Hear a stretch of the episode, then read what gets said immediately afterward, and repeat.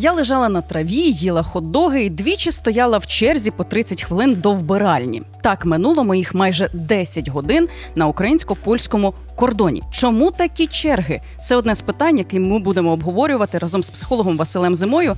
Василь.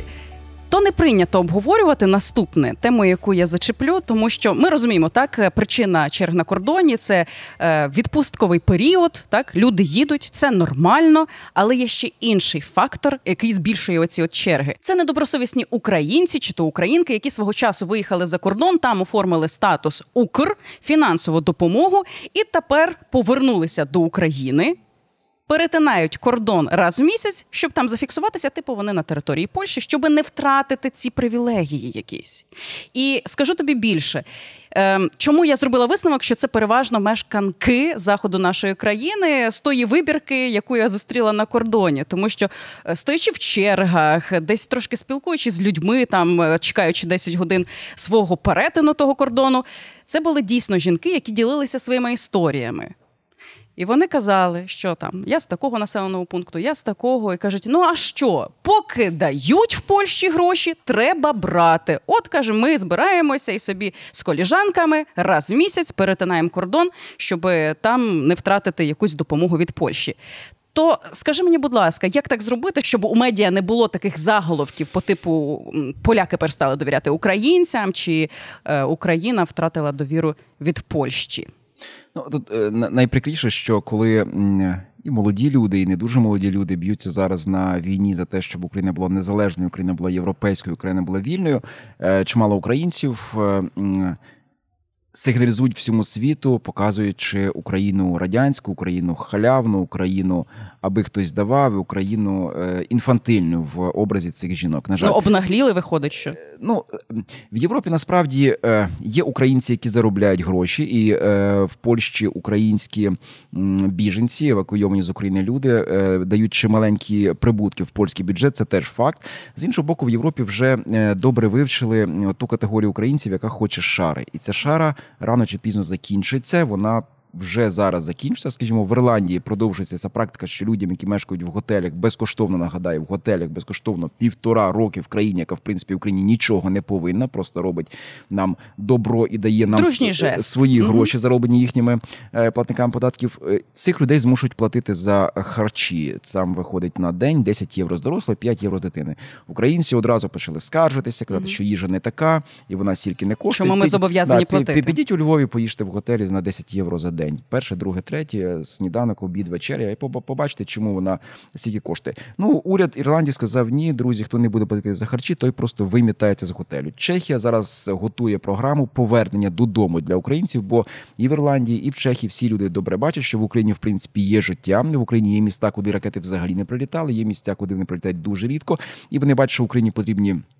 Робочі руки, ну умовно кажучи, є певний вже запит на е, справедливість у місцевого населення Ірландії, Чехії, Польщі інших країн, які кажуть, скільки ми повинні платити людям, які ну просто користуються нашою добротою, які не потребують конче цієї допомоги. Це що сказати, це такий комплекс совка, який є в головах людей. Він нікуди не подівся, і на жаль, він е, зараз з цими людьми, як то кажуть, е, застосовується на практиці. Поки дають, треба брати це відношення радянської людини до колгоспу, відношення радянської людини до влади. Так є ви забрали в мене свободу, ви забрали в мене права, але я отримую дешеву комуналку, е, відпустку раз на рік в санаторії з е, профсоюзною путівкою і е, подачку 240-120 рублів, яка дає мені можливість жити. Тому ви можете в мене все забрати. Головне, що даєте мені подачки. Це таке, таке саме совкове мислення в головах цих людей, які продовжують ганьбити Україну. На жаль, ганьбити Україну і користуватися добротою України, які нагадаю ще раз нам нічого не повинні були. Так, а може це взагалі просто люди вже песимісти? Може вони зневірилися в країні нашій? Може вони вже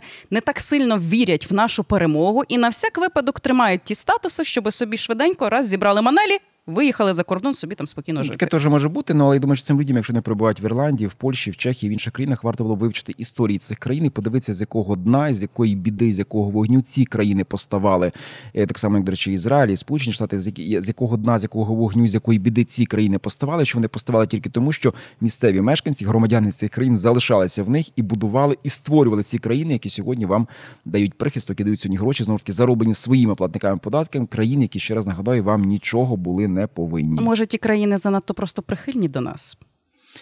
Ну, це теж є, але є зараз і е, таке явище, як бажання влади і громад певних країн трохи починати українців повертати додому. До речі, в Польщі зараз є така ну соціальна ініціатива в соціальних мережах щодо того, що е, вони починають закликати щось робити їхню владу. Мова йде про республіку Польщі, щоб повернути українських чоловіків додому. Тому що я точно знаю, скажімо, що зараз в Україну прибуває останнім часом чимало добровольців з-за кордону, які готові воювати за нашу державу і за нашу незалежність.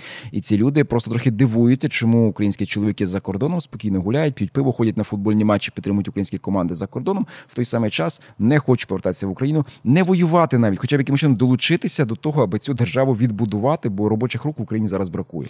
Якщо ми раптом для вас щойно відкрили таку схему ненадійну, далеко ненадійну схему заробітків, то, будь ласка, не робіть цього. Так, це, це точно ми маємо сказати кожному.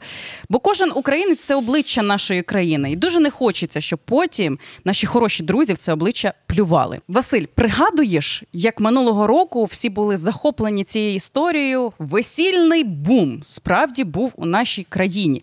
І якщо я не помиляюся, зараз перегляну статистику, тоді зафіксували 103 тисячі 903 нових родин.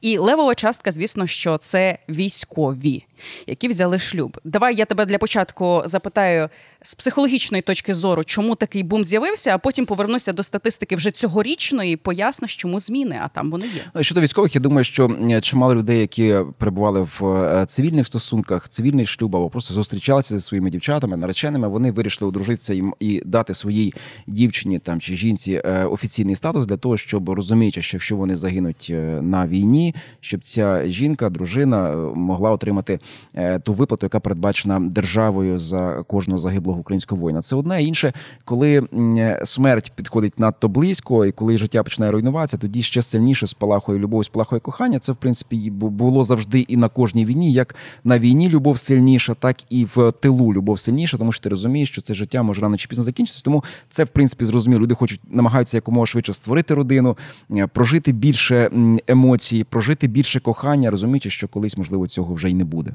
А як тоді з ситуацією 23-го року? Бо ж вона абсолютно інакша. Дивись, я, тут е, маю інформацію про те, що кількість зареєстрованих шлюбів скоротилася на 17% до відповідних показників минулого року. Ну і натомість розлучень побільшало. По-перше, чимало е, дружин, е, які виїхали за кордон, е, вже більше року за цим за кордоном перебувають. Е, зрозуміло, що зв'язки, контакти, ну є там якісь унікальні родини, де спільні Які тримаються, так? спільні угу. цінності. Ну от люди просто співпали, як іні яні, все в них добре. Вони за тисячі кілометрів можуть бути разом десятки років. Таке теж буває. Ну, але в основному люди розривається спілкування, розривається якась близькість, розривається. Цей взаємообмін енергії, який є в кожній родині, і рано чи пізно люди починають жити кожен своїм життям. І за рік-півтора року, якщо, скажімо, дружина не поверталася, там чоловік виїхав за кордон, десь а дружина тут залишилася, ну всяке буває. Так люди зрозуміли, що їм в принципі непогано і е, одним нарізно. нарізно.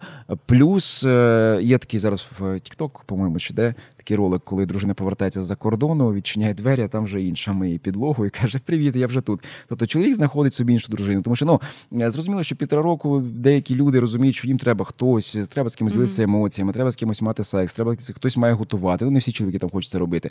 І когось знаходять, а потім телефонують дружині чи кажуть, що все, все вибач, це ми, ми розлучили. Просто люди дов, довгий час прибувають нарізно, і не всі цей це випробування часом і відстанню витримують. Ну і також дружини, давайте теж скажемо чесно. Я знаю такі історії, коли вони знаходять за кордоном собі чоловіків, які можливо більш фінансово забезпечені.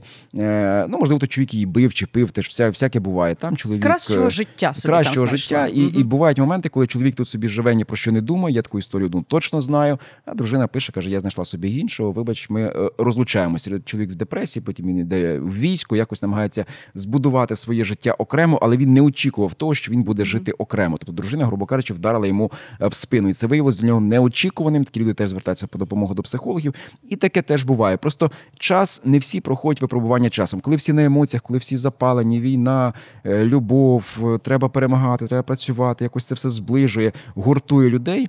Пройшло півтора року війни і випробування часом, відстанню, виснаженістю, емоціями цими негативними. Не всі це можуть пройти. Лише у двох областях України насправді зріст іде е, кількості людей, які бажають Львівська, одружитися. напевно? Ні. Ні. Волинська, Київська? Ні. Ні. Це прифронтові зони. О, ну Це там, те, де, що там, ти де казав. війна горить. О, Так. де війна горить, люди ще тримаються один за одного і вкладають шлюб. Це Харківська область, так де часто вибухи лунають. Це є Сумська область, де часто вибухи лунають. Ось і мова йде про те, що дійсно там кожного дня є фактор того, що обстрілюють, є ризик, що можна загинути, і от люди більше цінують один одного. Вони виходить, що... життя відчувають, напевно, загострюється і життя, і бажання це життя дати, напевне. Ну тому ці, ці моменти вони живі, люди гуртуються. Коли є небезпека, люди гуртуються. Ну плюс люди сходяться, там чоловік, дружина і укладаються шлюби. Це ну це, це те, що було раніше по всій Україні. Тепер воно я так розумію, локалізовано в певних тих областях, де війна більшою чи меншою мірою присутня щодня. І цікаво, що в медіа розганяють зараз це як велетенську трагедію, що все українці перестануть одружуватися, родини не будуть створювати, е, дітей робити не будуть. Перепрошую, що так сказала, але по факту. Е, натомість є ж статистика, яка говорить, що в принципі це ті самі показники, які були на початку 21-го року. Тобто, це не якась прірва, що все там все зупинилося, життя зупинилося, нові родини не створюються. Е, не маніпулюйте, будь ласка, такими заголовками, читайте уважніше ту інформацію, яку подають. Так, і в 21-му не було все ок, та умовно кажучи, але такої трагедії, якоїсь масштабної в нас немає наразі в країні, щоб про це отак життя от воно еволюціонує. Пройдуть певні етапи, десь було важко. Потім це життя знайде нові форми, по-новому проявиться в людях. Люди будуть знову разом, будуть кохатися, будуть одружуватися. Все буде добре, все буде нормально. Просто на якихось інших фундаментах це може бути стояти, але точно це не, не, не назавжди і не навічно. Ну, звичайно, тут важлива економічна складова, але в будь-якому разі економічна складова буде завжди присутня. Василь, тобі страшно? Ну, бо мені от страшно через війну. Я впевнена, що і хлопцям, дівчатам на передовій точно страшно. І тим ветеранам, які повертаються з російсько-української війни, їм теж страшно. Хоча, здавалося би, так, вони пережили справжнє пекло, але вони далі бояться. От про страхи пропоную поговорити, бо є статистика, яка говорить, хто з українців, ветеранів, за що боїться. І 72% ветеранів бояться, що про них забудуть після війни. Ну, перший страх, який. е, Звичайно, тут треба одразу сказати, що є е, військові професійні, є ті люди, які були мобілізовані на війну під час великого повномасштабного вторгнення. Це трохи різні люди. Я навіть стежу. З мене є друзі і е, професійні військові, які проходили ще іракську кампанію, які брали участь в миротворчих місіях Організації Об'єднаних Націй, які на цій війні в них досить спокійні фото, в них досить спокійні пости. Вони досі ставляться як до роботи, яку вони виконують. Якихось там настроїв, емоцій мінімально. Люди, які були мобілізовані, для яких війна стала откровенням, стала чимось новим, яка змінила їхнє життя, власне, змінила їхню перспективу, їхнє майбутнє, змінила їх самих. Для них це все сприймається дещо інакше знову ж таки. І е, якщо ми зараз говоримо про людей, які, скажімо, не мають серйозних травм, які не мають, ну будуть мати там е, посттравматичний синдром, певний, ще якісь можливо. Контузії, якісь мінімальні травми. Я зараз не говорю про людей, які матимуть серйозні проблеми зі здоров'ям, бо це трохи інша історія. Які були добровольцями, повернуться додому. Перше, вони повернуться в те життя, про яке вони вже забули. Вони забули про е, правила цього життя, про стосунки між людьми, про е, банальний розпорядок дня, про загрози, які є в мирному житті, про можливості, які в мирному житті, тому що і вони були на війні, і вони, повернувшись з війни, довго ще з цієї війни не повернуться. Чому в них є страхи повернутися е, додому до мирного життя? Тому що вони, по перше, повинні будуть повернутися до інакшого статусу, до якого вони не звикли, про який вони забули. Статус воїна це увага, це важливість, це важливість їхньої місії, це певна крутість. Бо на війні вони це відчувають. Так. Вони відчувають, що за них вболівають, Да, їм пост- допомагають. Угу. Це постійний адреналін, це е, повага з боку близьких рідних, е, коли на тебе дивляться як на якусь ікону, на когось такого особливого. Потім ти повертаєшся і ти стаєш звичайною людиною, такою самою, як всі інші люди. І якщо в тебе є дома підтримка, якщо в тебе є родина, яка тебе розуміє, яка тебе підтримує, яка може тобі допомогти, ти це пройдеш. Ну не безболісно, але це буде мінімально помітно. Так, ти повертаєшся в це нормальне життя, проходиш певні етапи і вливаєшся в це нормальне цивільне життя, починаєш жити, працювати і так далі. Люди, які мають певні травми, люди, які вже повернулися з травмами, або які зараз мають травми, і потім вони будуть проходити період реабілітації, вони повертаються, розуміючи, що вони вже не такі е, працездатні, не такі круті, класні, якими вони були, тому що вони мають певні вади, які видно, які будуть Це ну, якраз 35% опитаних і і кажуть, що їм страшно, як що до них не, неправильно ставитимуться, коли будуть бачити їхні вже Ну, у нас, у нас за наприклад, оцінками, ампутації. у нас за оцінками з New York Times, по-моєму, 100 від 100 до 120 тисяч е, поранених військових, які ну зараз не воюють, тому що вони поранені. Тобто це більш-менш серйозні поранення, Е, і це велика кількість людей. Звичайно, тут важливо, ну перш за все, підтримка родини зрозуміло. А по-друге, дуже важливі різні програми, якими повинна займатися уряд, неурядові організації для того, щоб цих людей прийняти, реабілітувати, підтримати і дати їм можливість себе знайти в цьому житті. Так само було в Сполучених Штатах Америки. Е, Це такий яскравий приклад і іракська компанія, і афганська компанія. Люди, які воювали, це і військові створювали, і неурядові фонди створювали, і урядова була програма, де е, людям давали можливість себе віднайти, реабілітуватися, ввійти в це нормальне життя і знайти себе в цьому житті. Е, Тому от в Україні це треба робити. Тобто не треба думати, що колись щось якось станеться, і воно все само собою станеться. Саме собою нічого не станеться. В нас бракує психологів фахових, які повинні працювати з військовими. В нас бракує реабілітаційних центрів, які повинні приймати цих людей. В нас бракує. Е, е, Облаштованих всіх необх... всім необхідних робочих місць, де б ці люди могли себе реалізувати, і бракує поки що програм, які б А могли це давати ще один страх, який е, Ну, переслідує так, цих бо- ветеранів. Вони кажуть: а, а що з роботою буде? Умовно, якщо ти доброволець, так ти до цього мав, нехай там свій бізнес мав, так пішов на війну, отримав ну страшне якесь поранення, так і тут треба адаптуватися. На ту роботу він не повернеться, тому що він фізично не зможе там якісь речі виконувати. Що робити? Куди стукати, в які двері?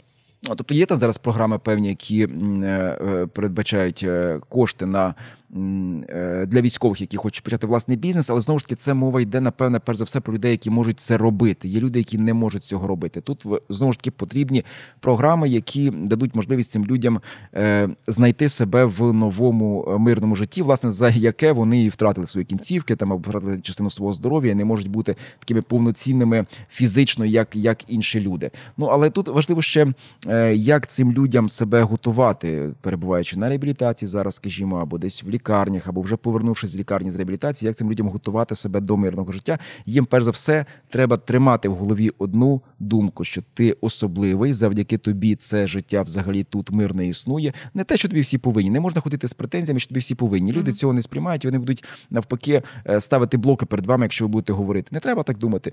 Ну, ви- вони вам нічого не повинні. Ви це зробили заради них. Ну добровільно, в основному добровільно люди це робили. Тому треба не забувати, що ти особливий. Е, Треба не забувати, що ти як е, треба не треба думати, що ти якийсь не такий. Ти нормальний, ти класний. Ти можеш робити те, чого ти можливо раніше не міг робити. Умовно кажучи, ти на візку раніше ти не був на візку, ти ходив своїми ногами. Але зараз ти маєш інші скіли, інші можливості, і це, це, це теж Шукати нові так, перспективи певний момент, потрібно. який, да, який, який тебе робить особливим, який тебе робить точно здатним на, на якусь роботу. Це можуть люди, які можуть читати лекції, можуть е, мандрувати світом, представляти Україну, розповідати про війну. Тобто, в будь-якому разі треба завжди розуміти, що якщо ти можеш буде якось пересуватися, якщо ти можеш мислити, якщо ти можеш бачити, ну боже, ти там не можеш бачити, можеш чути, ти все одно можеш знайти певні можливості. Але тут дуже важливо. Підтримка родини, консультація з психологами, які тобі підкажуть, як себе реалізувати. Але точно не варто опускати рук і не треба думати, що ти якийсь не такий. Ти такий, ти особливий, ти можеш, просто ти тепер можеш те, чого ти не міг раніше.